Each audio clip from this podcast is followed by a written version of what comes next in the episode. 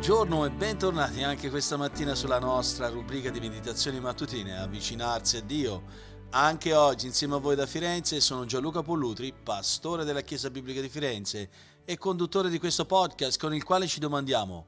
come possiamo avvicinarci a Dio? Ci avviciniamo a Dio tramite una meditazione quotidiana per l'approfondimento della nostra fede che facciamo andando con la nostra mente e con il nostro cuore alla parola di Dio per studiarla nella semplicità, ma nello stesso tempo gustare la profondità dei suoi insegnamenti per vivere una vita che è realmente benedetta. Oggi voglio meditare insieme a voi che cosa significa offrire una consulenza devota. In Romani capitolo 15, versetto 14, Paolo, in via conclusiva, in uno dei suoi ultimi capitoli delle lettere romani, dice, Ora fratelli, miei diletti, io pure sono persuaso a vostro riguardo che anche voi siete pieni di bontà, ricolmi di ogni conoscenza, capaci di ammonirvi a vicenda. Quello che Paolo sta dicendo è che nella Chiesa, dove regna l'autorità ultima della scrittura, c'è una consulenza che può essere portata avanti, dove la scrittura diventa la fonte di una consulenza devota e pia. Purtroppo, carissimi, negli ultimi anni la questione di chi è veramente competente a fare consulenza è diventata una questione importante nella Chiesa, perché molti pastori, purtroppo, molte guide della Chiesa si sono ridotti a che cosa? A mandare i propri membri a fare consulenza fuori dalla Chiesa. Molti pastori hanno ridotto il loro ministero di consulenza e li hanno quasi abbandonati, mandando le persone da psichiatri e psicologi perché dicono il mondo, la società dice che nel mondo pastorale i pastori non sono capaci a fare consulenza, non sono adeguatamente preparati perché non hanno fatto quella formazione formale in quelle università per prendersi un pezzo di carta, una laurea, con un attestato di psicologia e psichiatria. Tanto di cappello a quelli che studiano e che approfondiscono queste materie, tanto di uh, apprezzamento per uomini e donne che sicuramente dedicano 3, 5 anni, forse anche 7 anni della loro vita per crescere e conoscere eh, la composizione umana, come l'uomo è costituito, la costituzione dell'essere umano, la parte fisica e la parte dell'anima. Eh, c'è da dire che purtroppo, quando però la Chiesa manda i propri membri fuori, al di fuori, per fare quella consulenza d'anima, per capire bene cosa succede nel pannello di controllo, quello eh, che stanno dicendo, il messaggio che stanno lanciando è proprio questo che alla fine lo Spirito Santo e la scrittura non sono sufficienti, sono incapaci così eh, di affrontare i bisogni più profondi del cuore umano. Eh, vedete, il Signore ha stabilito bene ogni cosa e per mezzo della sua scrittura capiamo che nella Chiesa Egli ha fornito tutto quello di cui noi abbiamo bisogno anche per risolvere quei problemi più difficili che sono legati all'anima. E non voglio sminuire i problemi, voglio però denunciare questa tendenza di abbandonare un ministero che è richiesto da noi per mezzo della scrittura nelle mani di uomini, di donne che sicuramente hanno studiato, ma che non hanno la comprensione né della mente di Dio né della volontà di Dio. In questo senso ci sono chiese che affermano che solo la psicologia secolare fornita da questi analisti addestrati può più che mai prendersi cura della mente e del cuore di un uomo o di una donna. Ma la verità è che il cuore dell'uomo, secondo quello che la scrittura dice, in Geremia 17,9, è ingannevole più di ogni altra cosa, è insanabilmente maligno. Chi potrà conoscerlo? E nel versetto 10 di questo stesso capitolo di Geremia dice, io, io il Signore, io che sono l'Eterno investigo il cuore, metto alle prove le rene. Sono delle terminologie per dire io conosco l'uomo interiore, dove è rotto e come può essere risanato. Solo Dio può comprendere il cuore umano. Davide era consapevole di questo, infatti ha pregato nel Salmo 139, ha pregato in questa maniera, Signore, tu hai esaminato e mi conosci alla perfezione.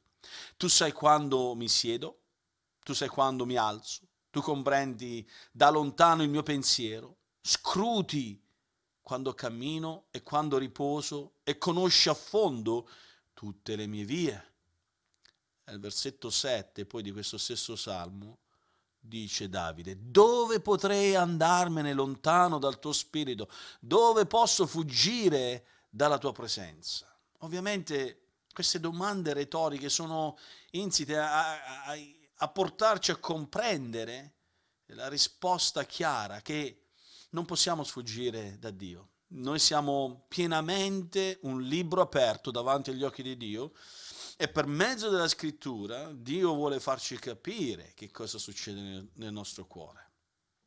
Solo Dio sa cosa c'è nel cuore di una persona, solo il suo spirito che opera attraverso la sua parola può penetrare nei nostri pensieri più profondi, giudicare i nostri motivi ed esporre quelli malvagi in modo tale che possiamo essere rinnovati in quelle ambizioni, in quelle motivazioni che ci portano a fare quello che facciamo, per essere trasformati, rinnovati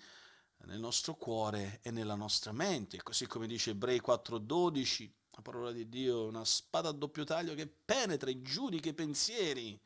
del nostro cuore. Romani 12.2 ovviamente anche questo viene messo in risalto dove dobbiamo essere rinnovati nella nostra mente per mezzo della sua scrittura. Vedete, gli psicologi professionisti non possono mai sostituire quelle persone che sono state preparate da Dio con doni spirituali e che vengono date alla Chiesa come doni in modo tale che possono esercitare quel lavoro di consulenza amorevole, precisa, che non semplicemente risolve i problemi biologici, perché non è questo è quello che siamo stati chiamati. Se ci sono dei problemi fisici, organici, no, la, ovvio abbiamo bisogno di andare dal medico per capire eh, se abbiamo il colesterolo, un problema al cuore, o se abbiamo un'insufficienza epatica, o se abbiamo problemi alla tiroide. Queste sono tutte problematiche che ovviamente fanno parte della vita a causa del fatto che viviamo in un mondo decaduto. Ma tutte queste situazioni di fisiche, di sofferenze, di problematiche vanno ad esercitare un peso ed una pressione sull'uomo interiore. E la risposta a quelle circostanze, ecco che possono essere prese in considerazione da uomini che hanno questi doni spirituali che Dio gli ha dato nella Chiesa e, e, Dio lo fa per mezzo di tutti i fratelli e di tutte le sorelle che vivono nella Chiesa, che si dedicano alla parola, a studiare la parola e capiscono la vita cristiana, in modo tale che conoscendo così le risposte della vita, conoscendo così la parola di Dio, conoscendo quella saggezza divina che viene dall'alto, e sapendo che sono ricolmi di quella bontà, disponibili in tutto e per tutto nella Chiesa ad aiutare ad essere aiutati da fratelli e sorelle, si applicano alla verità divina per vivere una vita in onore al Signore. Ecco che quando ci troviamo di fronte a queste possibilità, la Chiesa sa dare la giusta risposta alle problematiche della vita. Non toglie la sofferenza di mezzo, non è quello l'obiettivo, ma ci aiuta ad affrontare la sofferenza, ci aiuta ad affrontare i problemi della vita, ci aiuta ad affrontare il modo come non allontanare tutte queste circostanze, ma camminare in mezzo a queste circostanze fermi, saldi, senza vacillare, senza avere paura, senza essere preoccupati, pieni di ansia. Per quello, carissimi, voglio darvi alcuni suggerimenti applicativi. Quando ci troviamo di fronte a fratelli e sorelle che hanno bisogno di una parola di consulenza. La cosa migliore che possiamo fare è proprio questo, mostrare insieme a loro cosa dice la parola di Dio riguardo a quelle problematiche specifiche e come in questo senso applicare la parola di Dio gli uni verso gli altri in una maniera tale che possiamo affrontare la situazione secondo quella volontà di Dio dichiarata. Ma sapete, non possiamo farla a meno che tu ed io non conosciamo a profondo la parola, a meno che non lasciamo per prima la parola di Dio operare nei nostri cuori e compiere l'opera sua in noi. Non possiamo insegnare ad altri quello che noi non pratichiamo. Solo allora potrà essere uno strumento affilato nelle mani di un redentore che va ad operare quella, l'operazione chirurgica nell'anima per rimuovere, togliere il peccato e per aiutarci a vivere una vita che è santa, devota a Dio, in modo tale da vivere una vita gioiosa, piena, piena di benedizioni spirituali. Solo così la nostra consulenza sarà più che mai efficace. E per darvi alcuni suggerimenti per come pregare oggi, parti col ringraziamento, ringrazia Dio per quella consulenza che già arriva mediante quella saggezza che viene dalla parola di Dio che è assolutamente sufficiente ed efficace nei nostri cuori. E poi riafferma più che mai il tuo impegno in preghiera a condividere questa consulenza, questa consulenza che viene per mezzo dello Spirito Santo che ci apre gli occhi a comprendere la sua parola, condividila ad ogni occasione con i tuoi fratelli e con le tue sorelle. E per i non credenti, eh, condividi questa consulenza evangelizzandoli per il tuo approfondimento, se leggiamo il Salmo 119, versetto 24, siamo portati di fronte ad una domanda, e questa è la domanda. Su cosa si basava il salmista per la sua consulenza? Oggi abbiamo visto questa meravigliosa realtà e verità, che la scrittura è l'unica fonte che ci rende adeguatamente capaci e completamente forniti per fare una consulenza devota, una consulenza che onori il Signore. Che Dio ci benedica in questo anche oggi.